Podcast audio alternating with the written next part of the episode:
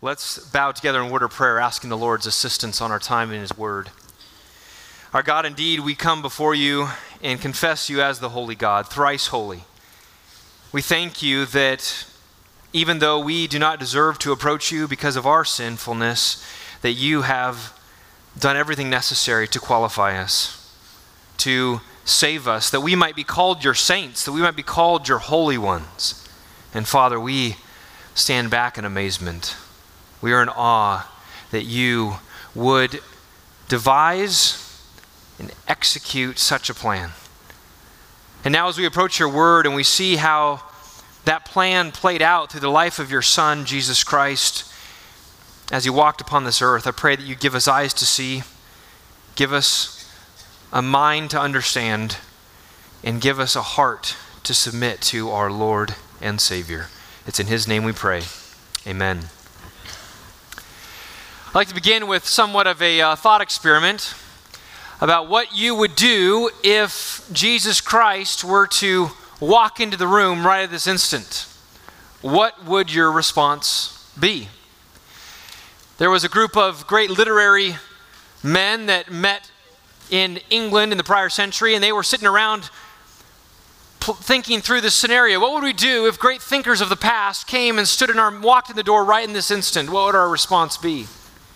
They went through a number of men, and one of them suggested that if William Shakespeare walked into the room, that they would all stand in respect for such a great man and wonder at how he could write so much amazing literature. But then another chimed in and suggested that if Jesus Christ were to walk in, that they would all fall at his feet in humble adoration for who he was. And indeed, this should be the response of all those who see Jesus and know Jesus for who he is. When they come to face with the King of Kings and the Lord of Lords, there should be a response of humble adoration. We read in Revelation chapter 1 that when the Apostle John saw the resurrected Jesus Christ, did he go up and hug him? No. He fell down at his feet as a dead man. Revelation 1 verse 17. And yet this isn't the response of everyone. In our text today, Jesus is going to present himself before the nation of Israel, and the reaction is going to be mixed. Some will love him, others will hate him. Some will accept him, others will reject him. And isn't that the same today? That when Jesus is presented, as seen in the holy word of God, that some see Christ and love him, and yet others, their hearts are hardened against him and they reject him. They're opposed to him.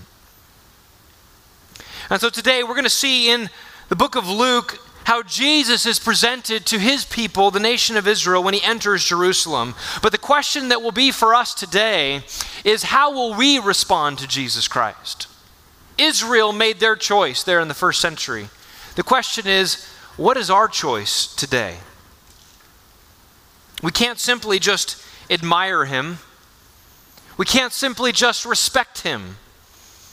We must fully embrace him. We must believe in him. We must submit to him as Lord, because it is only in full submission and in full trust and belief that we are saved, that we have eternal life secured for us. And so I invite you to open your copy of God's Word, if you're not there already, to the Gospel of Luke, chapter 19. The Gospel of Luke, chapter 19.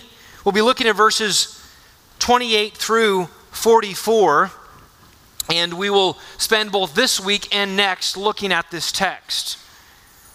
Luke chapter 19, beginning in verse 28. For some time, we've been tracking Jesus' journey to Jerusalem. If you've been with us, we know that you know that he has been on a journey to Jerusalem. In Luke chapter 9, verse 51, he began this fateful journey to the end of his life, and he says he set his face to go to Jerusalem. I preached the message on Luke 9:51 back on August 8th, 2021. So it has been 10 chapters through the Gospel of Luke. It has been over a year and a half of tracking Jesus' travels from the time that he was determined to go there, that we have been looking at this travel, this journey to Jerusalem. And our text today describes that approach and what happens when he enters that city. Let's follow along as I read, beginning in verse 28. It says, "And when he had said these things, he went on ahead, going up to Jerusalem. And when he drew near to Bethphage and Bethany, at the mount that is called Olivet, he sent two disciples, saying, 'Go into the village in front of you, where on entering you will find a colt tied, on which no one has ever sat. Untie it and bring it here. If anyone asks you, "Why are you untying it?" you shall say this, "The Lord has need of it."' So those who were sent went away and found it just as he had told them. And as they were untying the colt, its owners said to them, 'Why are you untying the colt?' And they said, 'The Lord has need of it.' And they brought it to Jesus, and throwing their cloaks on the colt, they set Jesus on it. And as he rode along, they spread their cloaks on the road. As he was drawing near, already on the way down the Mount of Olives, the whole multitude of his disciples began to rejoice and praise God with a loud voice for all the mighty works that they had seen, saying, 'Blessed is the King who comes in the name of the Lord, peace in heaven and glory in the highest.' And some of the Pharisees in the crowd said to him, 'Teacher, rebuke your disciples.'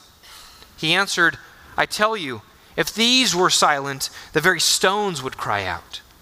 And when he drew near and saw the city, he wept over it, saying, 'Would that you, even you, had known on this day the things that make for peace. But now they are hidden from your eyes.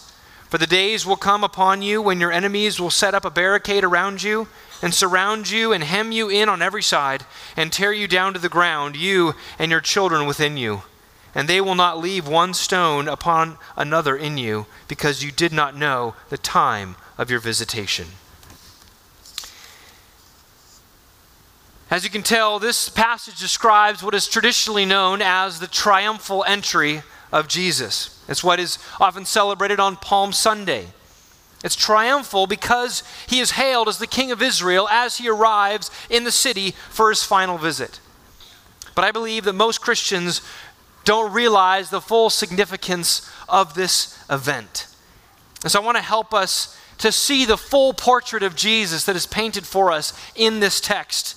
And in particular, I want to show you three attributes of Jesus revealed in this passage that would help you to embrace Jesus as your Lord and King. Three attributes that we're going to see of Jesus Christ that would help us to embrace Jesus as Lord and King. This morning, we just have time to look at the first attribute. We'll look at the other two next week. And so what I want us to first see here in this text is Jesus' sovereignty in his preparation. Let's first see his sovereignty in his preparation, and we'll see this in verses 28 through 35. Verses 28 through 35. Now verse 28 says, "And when he had said these things, he went on ahead, going up to Jerusalem." Now the last that we saw Jesus, he was in the city of Jericho, a city that is below sea level in the Jordan Rift Valley, and he then has to climb over 3,000 feet to get from Jericho, that's below sea level, and Jerusalem, that's above sea level, and over the course of some 15 miles or so. And so he and his disciples and all the other pilgrims that are traveling to Jerusalem for the feast of Passover have to make that grueling hike from Jericho to Jerusalem, climbing over 3,500 feet. Verse 28 tells us that Jesus is not dragging his feet on that hike. He knows what awaits him. He knows what is coming, and yet he is not slowing down. He is going on ahead. He's not crippled by fear, but marches boldly towards the city that will kill him. And he knows, take no doubt about it, he knows he will perish in Jerusalem. We saw this just in a chapter earlier in the passage we looked at on Easter Sunday, in Luke chapter 18, verses 31 and 33, where he says, "See, we are going up to Jerusalem, and everything that is written about the Son of Man by the prophets will be accomplished. For he will be delivered over to the Gentiles and will be mocked and shamefully treated and spit upon, and after flogging him, they will kill him. And on the third day, he will rise." So Jesus knew what was going to await him in Jerusalem. And yet he's not lagging behind. Verse 28 says he went on ahead. Mark chapter 10, verse 32 says he was walking in front of them. Jesus here is the consummate leader, the bold leader who's going out ahead, who is leading his people, going to sacrifice on their behalf. Friends, it's here that we see that Jesus is in control of this situation. We see his sovereignty even in this. In one sense, was Jesus a victim? Was shameful and harmful things done to him? Yes. He was put to death by the wicked schemes of the religious leaders. And yet, Jesus never once lost control of the situation. He was in control the whole time. He was wise as a serpent, but innocent as a dove, and each move that he made was calculated. And so he went boldly, taking a step at a time, going to Jerusalem. Now, verse 29 tells us some of the location to where Jesus was headed here. He didn't march directly into the city. It says he was going up to Jerusalem, verse 28, but verse 29, look at it, it says, when he drew near to Bethphage and Bethany at the mount that is called Olivet, he sent two of his disciples. Here we get the names of two villages, Bethphage and Bethany. Bethphage means house of unripe figs. Bethany means house of depression or misery. These two communities were east of Jerusalem and were just up over the crest of the Mount of Olives. In fact, I got one picture here. This is a picture of Bethany drawn in about the 1870s. So not ancient history, but definitely a little more ancient than today.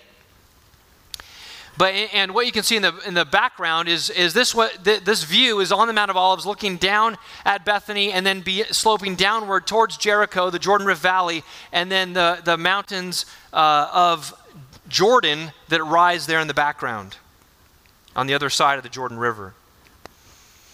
Now, to understand the geography of Jerusalem, and we'll mention this a few times as we go through the Passion Week in the book of Luke, but we've got to understand a little bit of the geography. The Mount of Olives was, in one sense, a peak, but in more senses, more like a small range of hills that were to the east of Jerusalem.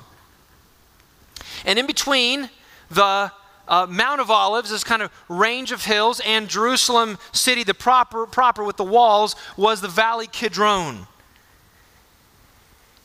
Now there's I got another picture that shows, again drawn the same time period. This is kind of from the south looking northeast, and behind the tree that's on the left of the picture, you probably can't see it from your distance, but there's a little bit of the outcropping of the wall of Jerusalem that's right there. So that's the wall of the city there on the left.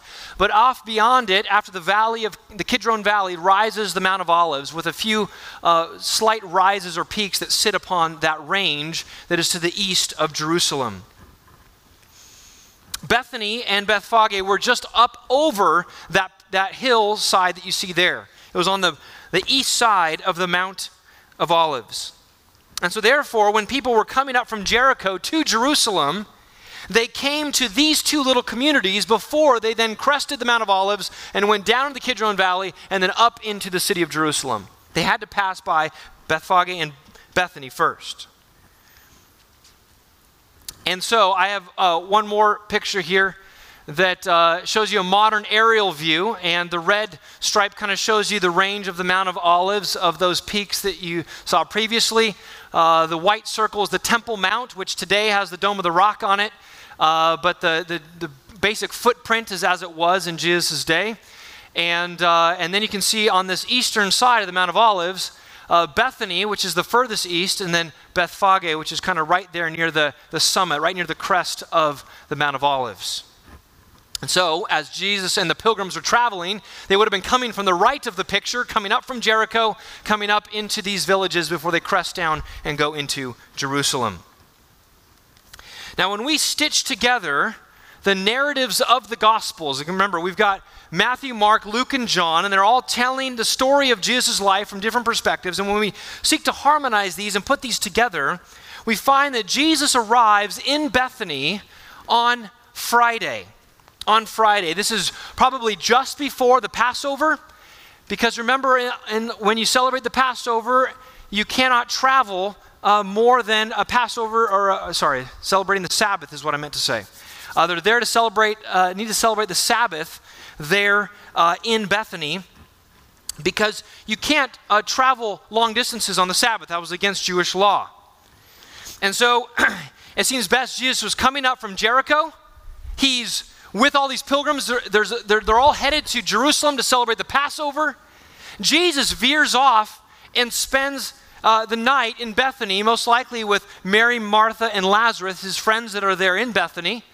And the rest of the pilgrims then go up over and into Jerusalem before Friday night, because the Sabbath begins at sundown. It's then after the Sabbath, Sunday morning, that he begins to make these preparations for his arrival in the city. And he does this by sending two disciples into the village to procure a donkey's colt. And I just got one more map here for you. That over on the far right of the picture is Bethany. And you can see the red line that then goes to Bethphage, where they go to get this donkey, this colt, and then the rest of the journey down the Mount of Olives, which we'll look at later. Now, Jesus gives these two disciples, you don't know which two it is, some very specific instructions. Let's look at verses 30 and 31. He first gives them a specific location. Look at verse 30. Go into the village in front of you. Go into the village in front of you. I think this, again, says that Jesus was staying at Bethany with the home of Mary, Martha, and Lazarus. He sent them to Bethphage. Luke and Mark name the two villages, and so you could go, it's a toss-up which one he's talking about. Matthew mentions Bethphage alone, and so I think that's the village where the donkey was from, just a mile or less than a mile up the road. And so he gives them a specific location. He gives them a specific object they're to look for. Verse 30, where on entering you will find a colt tied on which no one has ever sat. Now, if you read this account in Matthew 21, he mentions two animals. He mentions two animals, whereas Luke and Mark only mention one. The difference is Matthew 21 verse 2 says this, and immediately you will find a donkey tied and a colt with her. And so what we see is that the colt is so young that it's still with its mother. And so Matthew records the fact that the mother donkey is there and the colt is there as well. And Mark and Luke and John only mention the one animal because it's the colt that no one has sat on that's most important. That's the one Jesus is going to sit on, and that's the one that fulfills prophecy. And so they go to get this colt upon which no one has ever ridden. But there's this specific action. He says to untie it and bring it here. Untie it and bring it here. They're to walk up there, they're to get it, to bring it back. But there's also, he mentions that there's going to be a specific objection to their untying this colt. He says, and if anyone asks you, why are you untying it? You shall say this, the Lord has need of it. This is an understandable objection, right? You can see, you picture the owners walking out. Excuse me? What do you think you're doing? That is not your colt. I don't know who you are. And Jesus then gives them a specific reply by which they can answer this objection. He says, you shall say this, the Lord has need of it. He commands them to give this simple reply, the Lord has need of it. Now, after Jesus' instructions, simple instructions, verse 32 makes it clear that the disciples found everything as Jesus had said. They even encountered the same objection that he had prepared for. Look at verse 32. Those who were sent went away and found it just as he had told them. And as they were untying the colt, its owner said to them, why are you untying the colt? And they said, the Lord has need of it. In verse 35, they brought it to Jesus, and throwing their cloaks on the colt, they set Jesus on it. So here we have a simple breakdown of events. Jesus commands the disciples, they go, they find it exactly as he had instructed, and they come back, and Jesus then sits on the colt. Now, As I said earlier, it's in these verses that we need to see Jesus' sovereignty as he makes these preparations. His sovereignty as he makes these preparations. We can look at this and go, oh, that's kind of cool. He kind of knew about these donkeys and he sent them and told them exactly what they need to say, and it kind of happened. And it's kind of a curious fact of history. But there's more here that we need to see. And I believe we can see his sovereignty in three ways here in this text. And the first is we see it in his carefully planned arrival. His carefully planned arrival. Now, up to this point in the narrative, Luke has been documenting Jesus' teachings and actions leading up to his arrival in Jerusalem. We've been talking about that. And we've seen his power as he's healed people. We've seen the power of his teaching as he taught the crowds and he taught his disciples. But there's more, another layer to his traveling to Jerusalem that we need to highlight. And this is going to call us to, we need to pull in from the other gospel narratives in order to do this. This is something that I've typically stayed pretty tight to the narrative of Luke as we've been going through it. Here I want us to pull back and kind of see the other details that we can find in the other gospel accounts as we seek to understand this event and the history that's going on here. This is real time and space history that took place here in the first century, and we need to see it as such. I am indebted to Bible teacher Dr. Doug Bookman for his insights into the Passion Week and these events that are leading up to this Passion Week. And we a number of years ago, we had him out for a Passion Week conference that I know you all benefited from. And I've greatly appreciated the way he has helpfully stitched together these narratives. But we can, as Jesus began his ministry, he presented himself to the people of Israel, right? He was announcing who he was, and people were beginning to make a decision. And as we have traced through the gospel narratives, there was growing opposition to him. Particularly the religious leaders were not happy with what Jesus was doing. They were opposed to him. And in fact, as early as Mark chapter 3, verse 6, we see that the religious leaders decided they were going to figure out how to destroy Jesus. Murder was on their mind very early. But that desire only intensified over the 3.5 years of Jesus' ministry. They didn't know how it was going to happen, but they knew that they needed to stop this man. However, they needed a local ruler who would work along with them, who would be sympathetic to their desires. And so, this is where we then get into the geography of Israel, and it's helpful to know who is in charge. And I got a map here that shows the Israel in the first century, the kingdom of Herod the Great that was then split up. These different areas were then given jurisdiction to Herod's sons. Herod Antipas, one of Herod the Great's sons, ruled Galilee, that purple in the north, and Perea, the peach salmon color, there in the middle, to the east of the Jordan River, to the right of the Jordan River. That was ruled by Herod Antipas. And this ruler, Herod Antipas, was more allied with Rome. He didn't care so much to acquiesce to the Jews' desires. They came to him with requests, and he kind of said, listen, I'm not interested, I'm going to keep doing my thing. On the other hand, Pontius Pilate was governor of Judea, which is more that gray region in the lower part of the map. And Jerusalem sat in Judea.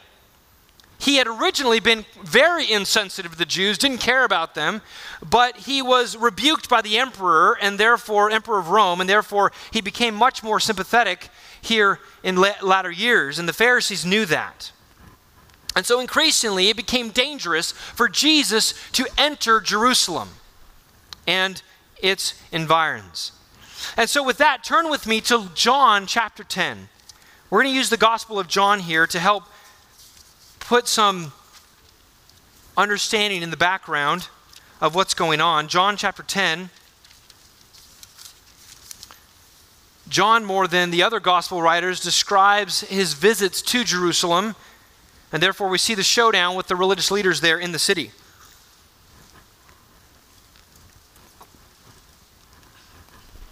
John chapter 10, looking in verse 30 to 33, Jesus ends his statement in verse 30. He says, I and the Father are one.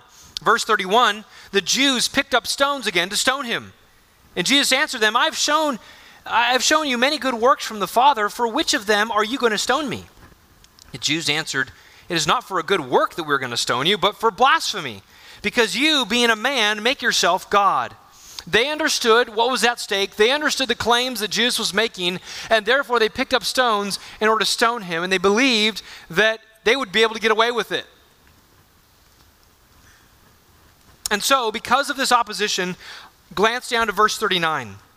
Again, they sought to arrest him, but he escaped from their hands. And they went away. He went away again across the Jordan to the place where John had been baptizing at first, and there he remained. So, here we see that because of the opposition, there is a death threat upon his life. Jesus has to get out of Jerusalem, and he goes across the Jordan to that salmon-colored area that was on the map called Perea, and there ruled by Herod Antipas, and he's going to be safer over there because Herod is not going to be as quick to hand over Jesus to the Pharisees and the religious leaders. So Jesus, being very shrewd, goes to an area he knows he's going to be more protected. His hour had not yet come. He knows it's not time for him to go to the cross yet. He is going to make every move that he needs to in order to bring that about at the right time. It's while he's there in Perea, staying away from the Pharisees, that the Pharisees send a delegation to Jesus. And we look at this earlier in the Gospel of Luke, but keep a finger in John and flip back to Luke 13 for a moment. Luke chapter 13.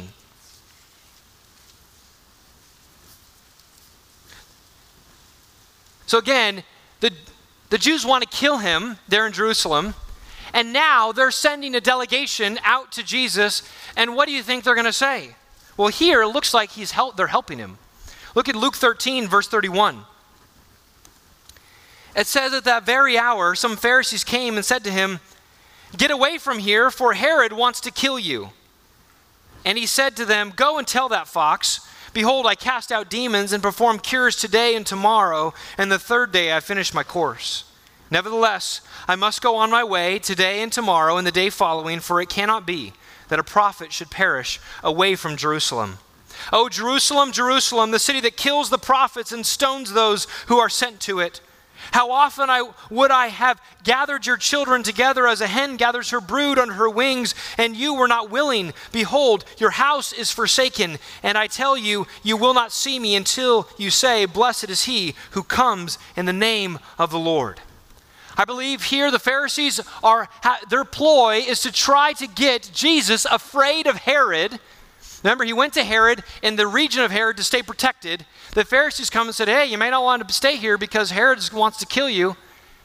And Jesus can see right through it because he wants them to run right back into the area where they've got greater jurisdiction and where they could be able to string him up. And in the midst of this, Jesus makes the prophecy. He says, I tell you that you, speaking of Jerusalem, will not see me until you say, blessed is he who comes in the name of the Lord.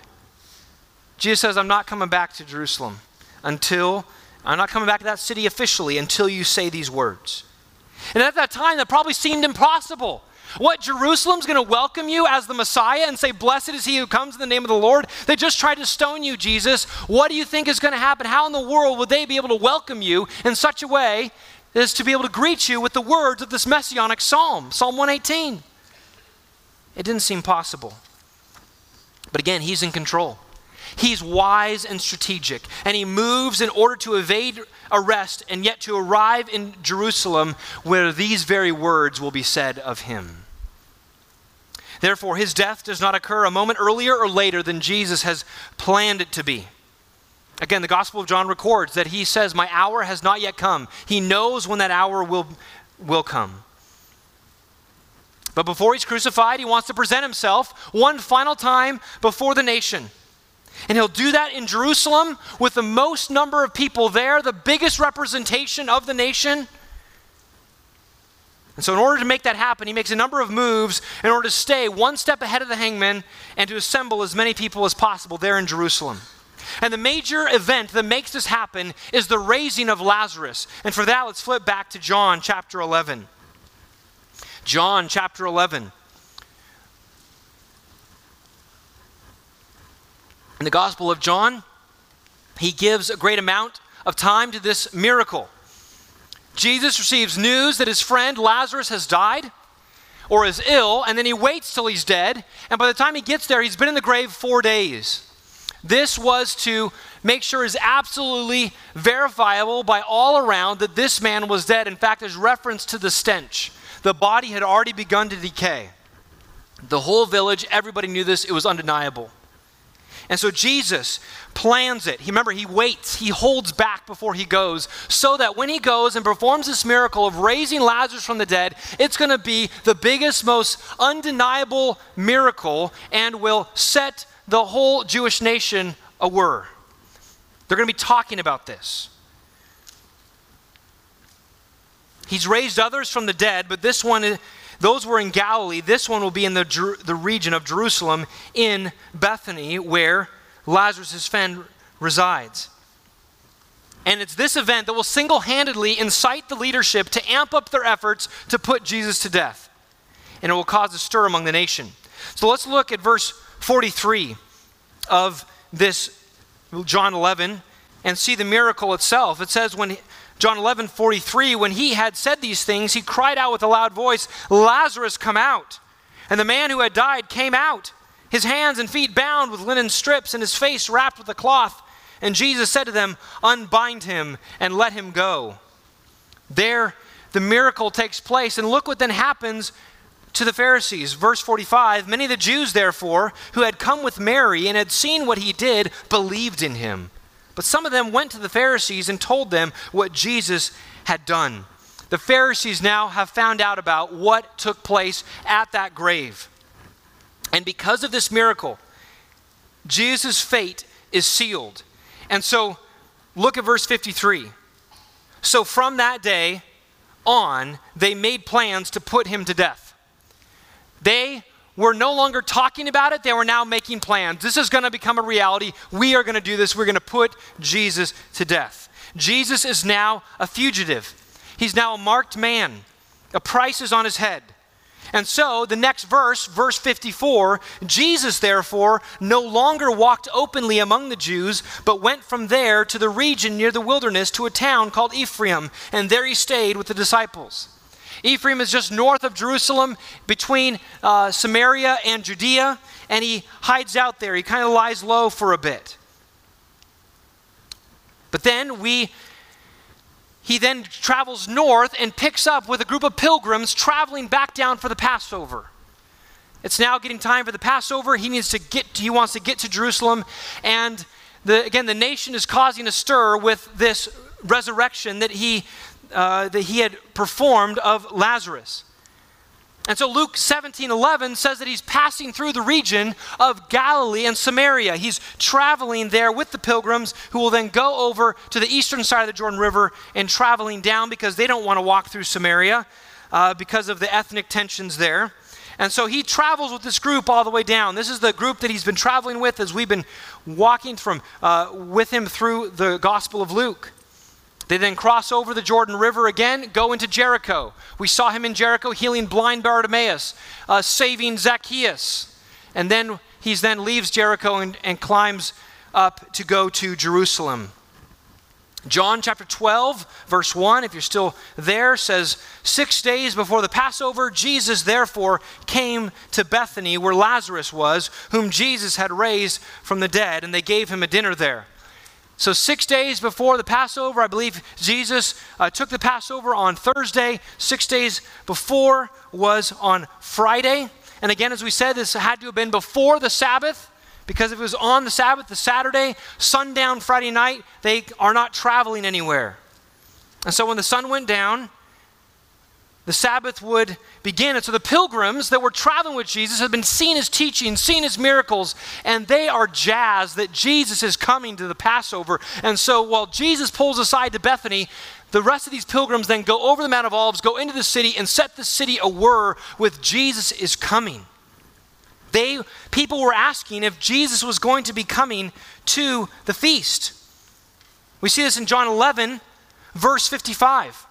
Now the Passover of the Jews was at hand, and many went up from the country to Jerusalem before the Passover to purify themselves, and they were looking for Jesus, saying to one another as they stood in the temple, "What do you think? That he will not come to the feast at all?" Now the chief priests and the Pharisees had given orders that if anyone knew where he was, he should let them know so they might arrest him. So everyone's asking. And now all of a sudden this flood of pilgrims flows in on Friday right before the Sabbath and says, yes, Jesus is coming. We were just with him for weeks as we traveled. He's coming, and because he landed in Bethany and Bethany was too far to travel on a Sabbath day, he's not coming on Saturday, he's gonna come Sunday morning. They were ready for him. They knew he would be coming. And so Jesus has been staying one step ahead of the hangman, as well as creating a buzz among the nation that Jesus was coming. And here we see his sovereignty. He is in control. He's orchestrating these events to line up exactly as it needs to be, to fulfill prophecy, to accomplish his mission, and to die precisely on the day that he intended to. But there's two other lines of evidence for us to see the sovereignty of Jesus in this text. The second is his knowledge of the donkey. His knowledge of the donkey, or the colt. Now, the fact that he knew the location of the colt and what was said in that case is one that has always amazed people that have read the account. But the question is, how did he know about it? And I can say that good, godly Christians, good scholars disagree on this point. Some attribute it to his supernatural knowledge. Others attribute it to his careful planning and talking with others ahead of time. I think it can go either way. Both will affirm the full deity of Christ, full humanity of Christ. There's not a question in terms of orthodoxy here. It's just that the text doesn't give us strong indications one way or the other. Again, some explain it in terms of his divine revelation. He's God, he knows things that other humans don't know, and so he just knew that there in the village ahead there were some donkeys, and there was one that hadn't been ridden yet, and so he sends his disciples with specific instructions. And therefore, this would be an example of his omniscience, of his all-knowing, knowing all things. But another explanation is that previous to this time, Jesus had arranged this whole thing to take place. Maybe it's the last time he's in Bethany. He could have talked to the owners. Or maybe he's sitting there with Lazarus on the Sabbath day and says, "Hey, do you know anybody around that's got a colt?" And he says, "Yeah, I know this guy just over in Bethphage. They just had a colt a few weeks ago. No one's ridden on it." And so Jesus asked Lazarus, "Hey, could you go talk with him?" And he could arrange this whole thing so that come Sunday morning, it could go according to plan. I tend to lean towards the option that Jesus arranges ahead of time, but again, good Christian scholars can go either side. It's not a test of orthodoxy. But I believe that what's the whole reason behind this? This is the question I was asking this week. Why didn't Jesus go pick up the colt himself? I mean, he was gonna pass through Bethphage anyway on the way down the Mount of Olives. He could have just gone over and untied the colt and got on it. I think what he is showing to his disciples is that he is intentionally orchestrating these events. By arranging it this way, he made an impression on the disciples that everything is going according to Jesus' plan, his timetable, his agenda. He isn't driven by the passion of the crowds or the animosity of the religious leaders. Jesus is walking according to his plan. But there's a third and final line of evidence for us to see Jesus' sovereignty and his control. And that is, thirdly, his fulfillment of prophecy.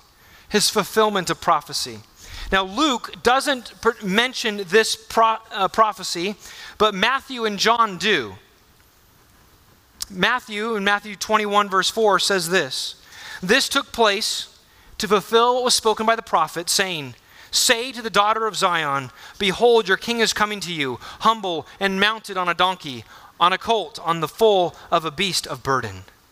Jesus knew this prophecy, and he was intentionally orchestrating events to show that he was the one of which this prophecy spoke. He was Israel's rightful king.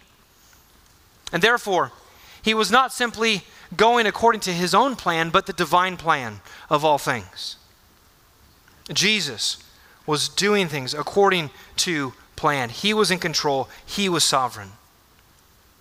Friends, these preparations that Jesus was making for his entry into Jerusalem shows that they didn't happen by happenstance. It wasn't just accidental coincidence. Jesus was seeking to bring these things about according to his own will and his own work.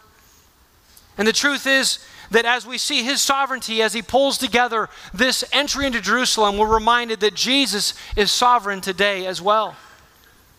Jesus is in control. He is Lord. Hebrews 1 says he upholds the universe by the word of his power. Colossians 1 says in him all things hold together. He is seated at the right hand of the throne of God, far above all rule and authority and power and dominion, and above every name that is named, not only in this age, but also in the one to come. Jesus is sovereign. And the question is, will you bow in humble adoration to him?